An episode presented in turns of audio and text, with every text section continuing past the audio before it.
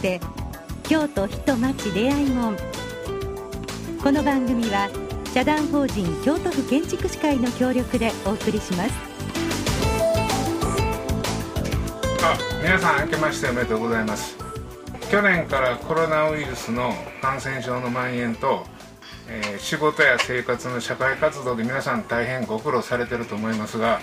春まではこんな感じ続くと思うんで引き続き皆さんあの頑張ってやっていきたいと思います。今日はあの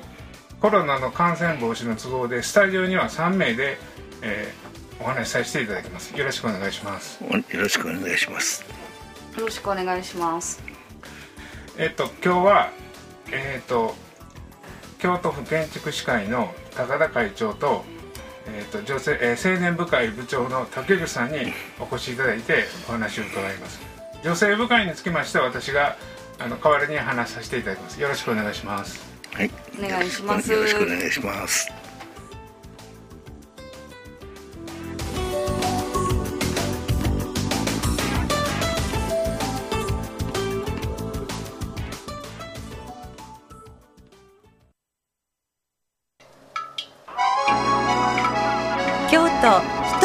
出会いもんそれではあの会長明けましておめでとうございます。おめでとうございます。ではあのあの、はい、去年を振り返ってあのよろしくお願いいたします、はい、えー、っとまあ、おめでとうございますとは言いましたけれども、はい、やはりこのコロナ禍の中でですね、あまりおめでたくもないと言いますかね、大変皆さん、あのご苦労、あるいはご心配をされている状況かというふうに思います。建築士会としてもですねあの昨年はあの昨年のお正月のちょうどこの番組の時にはまだまだそういう状況じゃなかったんですけどね、その後大変あの大きな問題になりまして、えー、建築士あるいは建築士会としてもいろんな対応を迫られてですねあのまあ、社会的な活動も含めて、えー、非常に制約された中で いろんなことを、まあ、皆さんと一緒にやってきたんですけれども、まあ、あの建築士会の活動という意味では去年はあの、えー、何らかのガイドラインがいるだろうということであのさまざまなあ観点からですねガイドラインを、まあ、検討した上で、えー、コロナ禍の中でもやらなければいけない活動は、えー、できるだけできるようにしようということでやってきたと思いますがまた同時にですね、えー、デジタル化って言いますかねできる限りオンラインのあのさまざまな設備を使って、えー、活動すると。そういうまあ、これまであまり建築士会としてはそういうことに対して、えー、経験がなかったんですけどね、この昨年はいろんなチャレンジを行ってやってきました。まああの活動の中身が随分あの一変したといいますかね。あの新しい動きが出てきたというふうに思いますが、まあ、いずれにしてもまだまだ試行錯誤で今年それをもっともっとあの発展させていかなければいけないというふうに思ってます。竹内さんいかがでしょうか？はい。えっ、ー、とまあ、えー、昨年はですね、えー、私たちのあの青年部会の方もですね、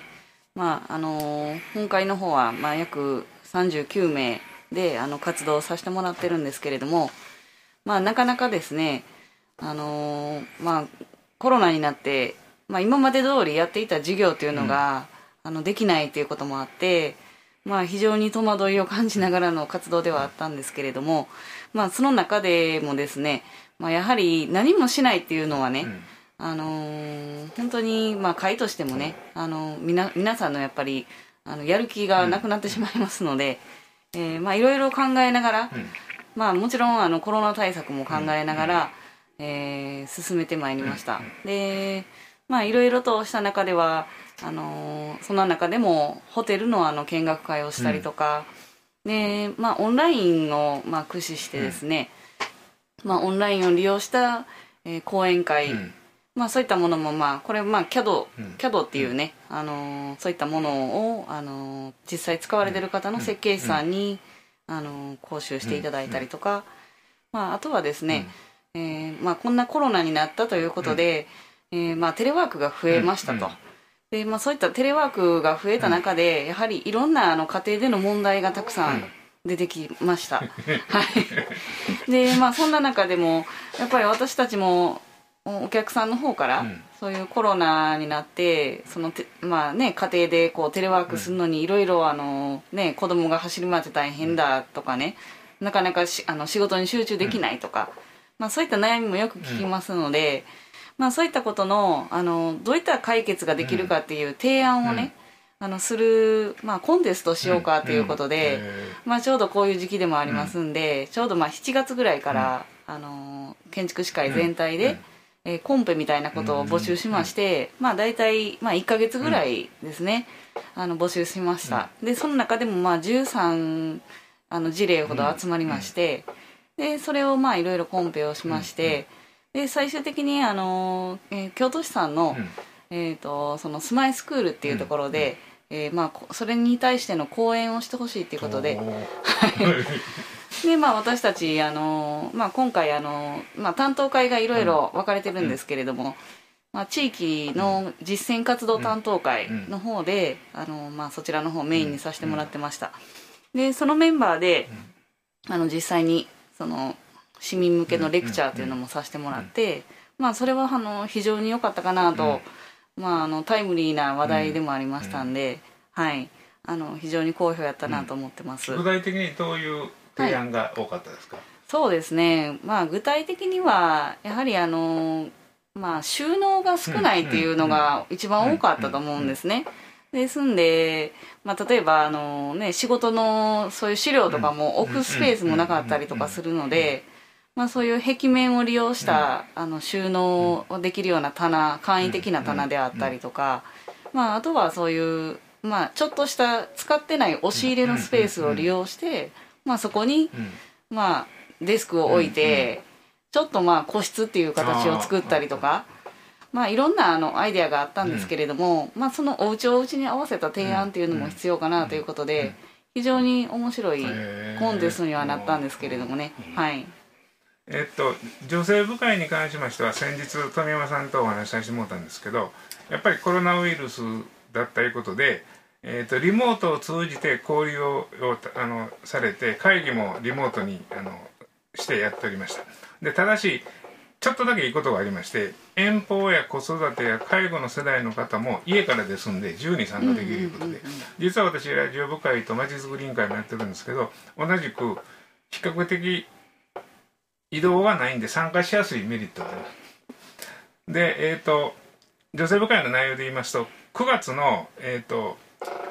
平方塾の藤井浩二の八木亭とか、えーの鍵屋の資料館は残念ながら中止になりましたが、えー、と9月から京都市さんとタイアップして SDGs の普及活動と勉強会しようということでスタートしてます、でこれは今後年明けも続きますし、来年度もぜひ続けていきたいということであの、ひえー、とラジオ部会それからまちづくり委員会多分青年部会さんにもお声がかかってると思います、それからえっ、と講演会のリモート派その SD 配信した時にはその SDG の取り組みをあのやりまして学習とかあの、体験でじ自動の取り組みをこの後スタートしていこうということで来年は女性部会としてはこれをメインにしていきたいなということであのより地域に飛び出す建築士会になっていきたいなというようになってます。なるほど。それから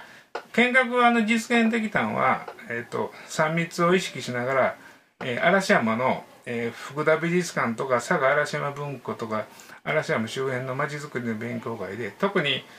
えー、と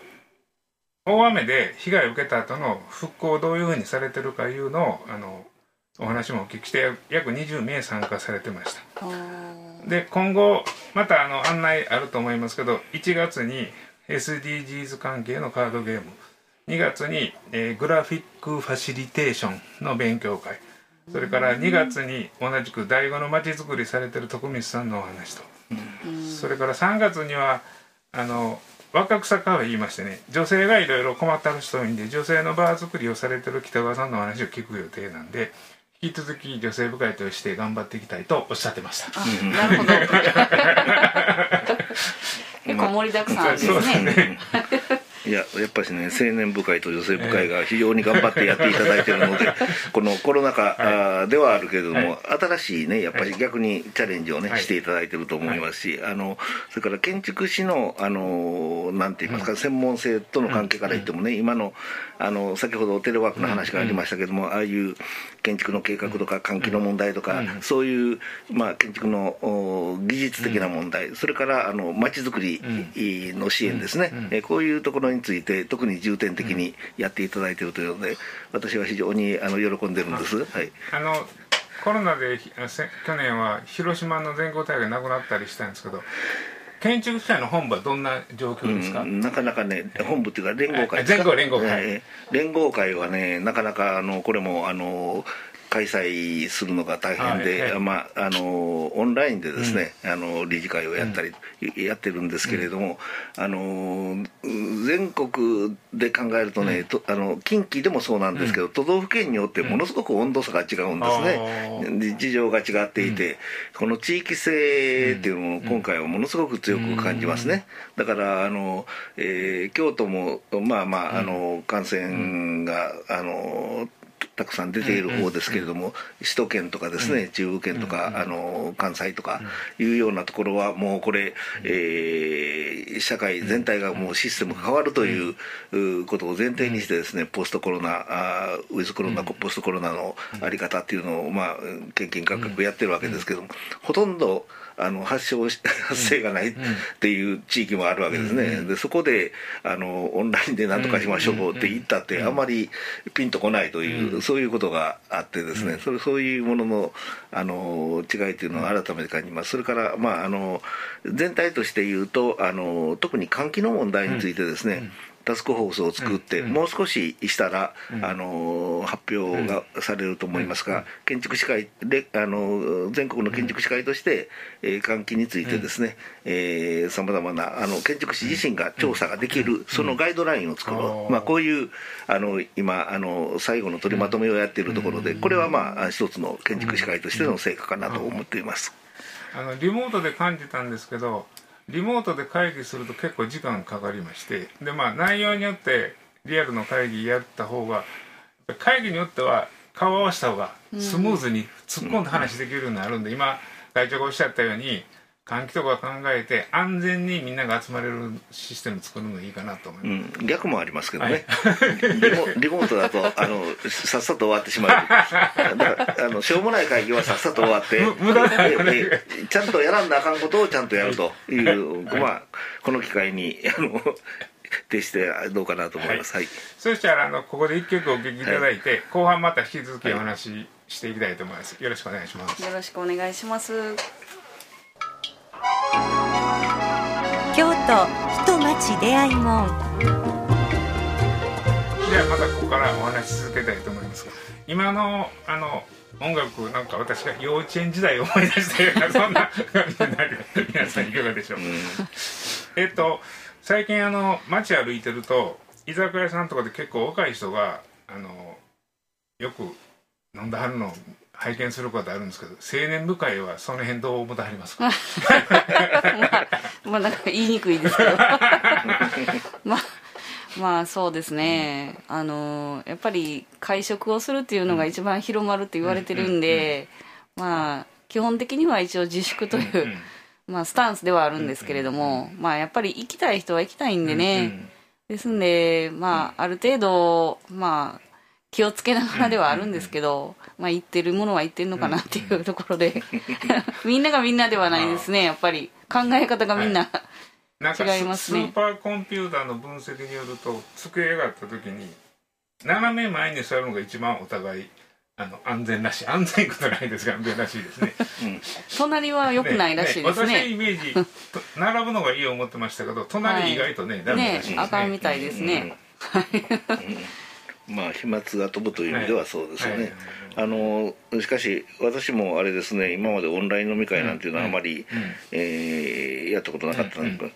去年は非常になんかそういう機会が多かった ですねでだんだんあの技術的には高度になっていくので あの人数増えてくると面白くななくなるでしょ？それをだから、ね。うん、だから勝手にばらしてね。あの 幹事さんだけがこううろうろするとかね。そういうようなものもこの頃は普通に行われるようになりましたね。時間が長くなるかお酒の量が増えるかどっちですそれは飲みたい人はどんどん飲むもうでもねあんまり真面目に付き合ったらもう付き合いきれないんですよね、うんうんうん あのオンラインやとね、適当に抜けてねまあそうそう。ままた後で参加するとかね。そういうのやりやすいですね、まあ確かに。トイレとかちょっとなんか飲んだりするのしやすいですもんね。えっとそしたらあの来年はどんなあの去年から続くと思うんですけど来年度どんな感じでお考えがまたちょっと会長の方から改めてお伺いします、いやあのー本当はですね、あのーこういうことをやりたいということを、うんうん。去年のこのお正月の時も多分言ってるんですね、でその中で特に、えー建築士会のミッションというのはい。を設定してですね、あの木の文化を育む建築まちづくりの推進をやるんだっていう、そういうことを、まあ、言ってきてるんですが、その後この、えーコロナウイルスの感,、あの拡大、うん。あの感染症の拡大というのがあって、えー非常にどうしようという状況なんですが、しかし、あの考えてみればですね、えーこのコロナのあの中でですねまさに木の文化を育むということの必要性必然性がね認識されたように思うんですね。特に京京都ではですね困ったことだけじゃなくてやっぱり京都に住んでよかったっていう人たくさんおられますよね。それはやはりこの自然との距離が近いとかですねしあの他都市に比べると食と住がこう近接しているというねそういうことがあってこれがまああのステイホームの時期でもですねちょっと行けばいろんな自然環境観光客はあんまり来ないんでね、えーかえっていあのいいつもよりもいい 環境が得られるとかそういうことがあったと思いますね。こういうものをこう、えー持続してあの育てていこうというねそういう機運は逆にえー高まってきているように思うんですね。でまさにこの木の文化を育む建築まちづくりっていうのをですねこの去年1年、まあ、これからもまだあの第3波、場合によっては第4波も来るかもしれないけれども、そういう経験を踏まえて、えーよりあの実質的に意味のあるものにしていくというのがね、あの建築士会としてはあの考えられるだからまた建築士の専門性というのもやっぱしそこには必要だということを我々自身も痛感しておりますので、えーまあもともと建築士会あの我々の専門性をこうきちっとトレーニングすると いうことも重要な役割でございますが、まあ、そういうことも含めて、えー次のステップを、あの踏んでいきたいなと思っています。えっ、とせ青年部会の方はい。で今年どういうふうにお考えですか、今年もあのいろいろと盛りだくさんで考えております。はい、でまああの一番はやはり私たち青年部会の方もあのやっぱり人手不足っていうのもどうしてもあるんでね、まあ、あの新しく入ってくれくださった方にあのどれだけ定着してもらうかっていうのが一番なんですけれども、あのまあ、そういう新しい方も、あの積極的に誘ってですね、あのまあ、来やすいような雰囲気作り、まあ、そういったものもあの固めつつ、えー事業も、あの絡めていきたいなというような感じなんです。でまあ、あの決まってる事業としては、えー、とまず2月にあの若手建築家、はい。あの日本のね、はい。あの建築家をあのお呼びして、まあ、3回連続で、えーオンララインであの、まあ、いろんな、はい。あの自分たちのその建築のね、ことを喋っていただくっていう、あのそういうオンライン事業をやります。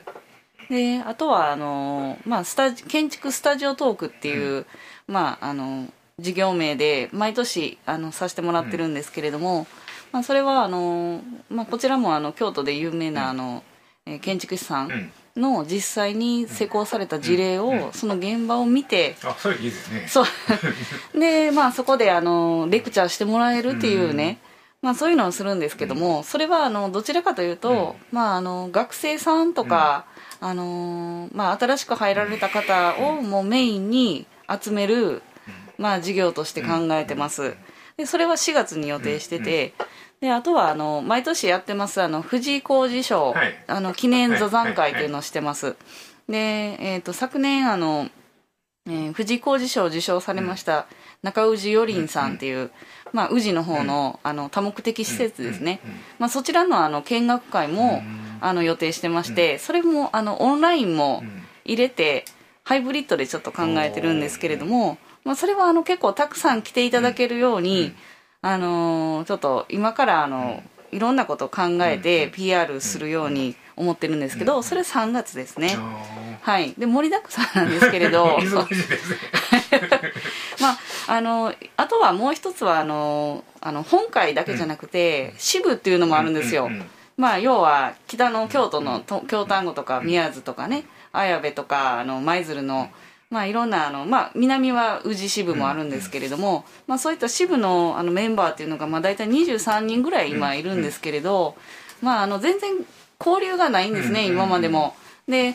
まあ、数年前までは交流も一応してたんですけれども、今ちょっと滞ってて、まあ、あの今回あのそのオンラインでね、あのずっと今会議はちょっと予定してて、であのそんな中で、まあ、遠いから、逆にオンラインの方がね、うん。まあ、話ができるということで、結構あの、まあ、56人ぐらい集まって、毎月1回今、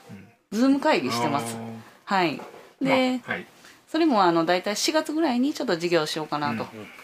確かにココロナであのいい面言うとリモートでそのリアルの会議以外にそういう Zoom とかで会議やると時間の節約できるとか、先ほど会長おっしゃったようにあの無駄な世間話なくてギュッと詰まるというような 視点があると思いますそうですね。はい。まあ、女性部会の方は先ほどお話ししたようにあの SDG を中心にまた見学会とかやっていきたいと思いますがあのこれも皆さんそれぞれの立場で今後コロナと建築とか建築士会どんなふうにお考えですか？ちょっと会を離れて。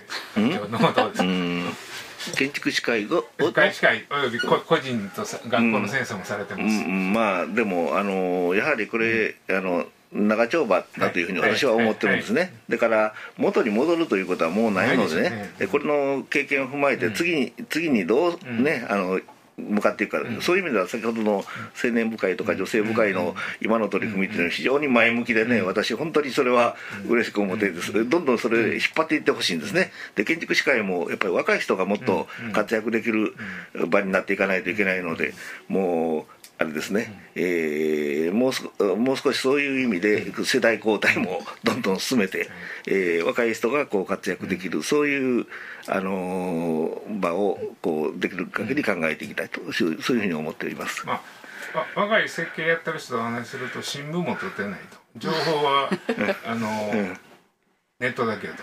でやっぱりそういう人こそあのコロナとかいろんな法改正もあるし技術展とかもあるんで建築士会とか入っていただいて情報を勉強してもらわんといけないだけじゃなしに人を知り合うのも大事なんで、ん。青年部会にぜひ活動ってもらわんといけないと思うので、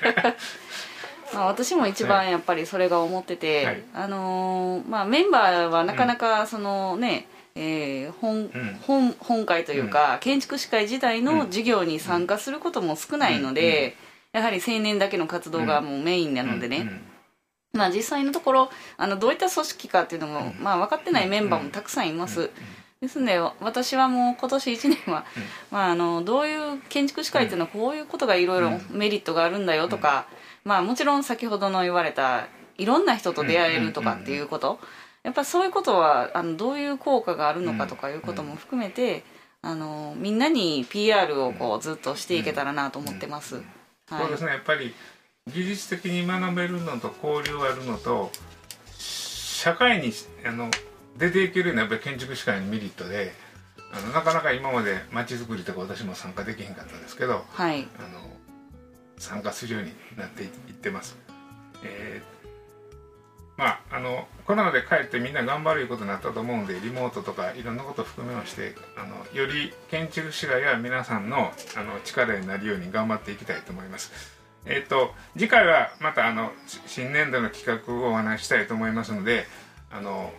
これを聞いてる皆さんはあの建築士会にもっと期待していただいていいですしあの建築士会に参加してへん建築士の方はぜひあのウェルカムですんでご参加ください。今日はどうも皆さんありがとうございました、ありがとうございありがとうございました。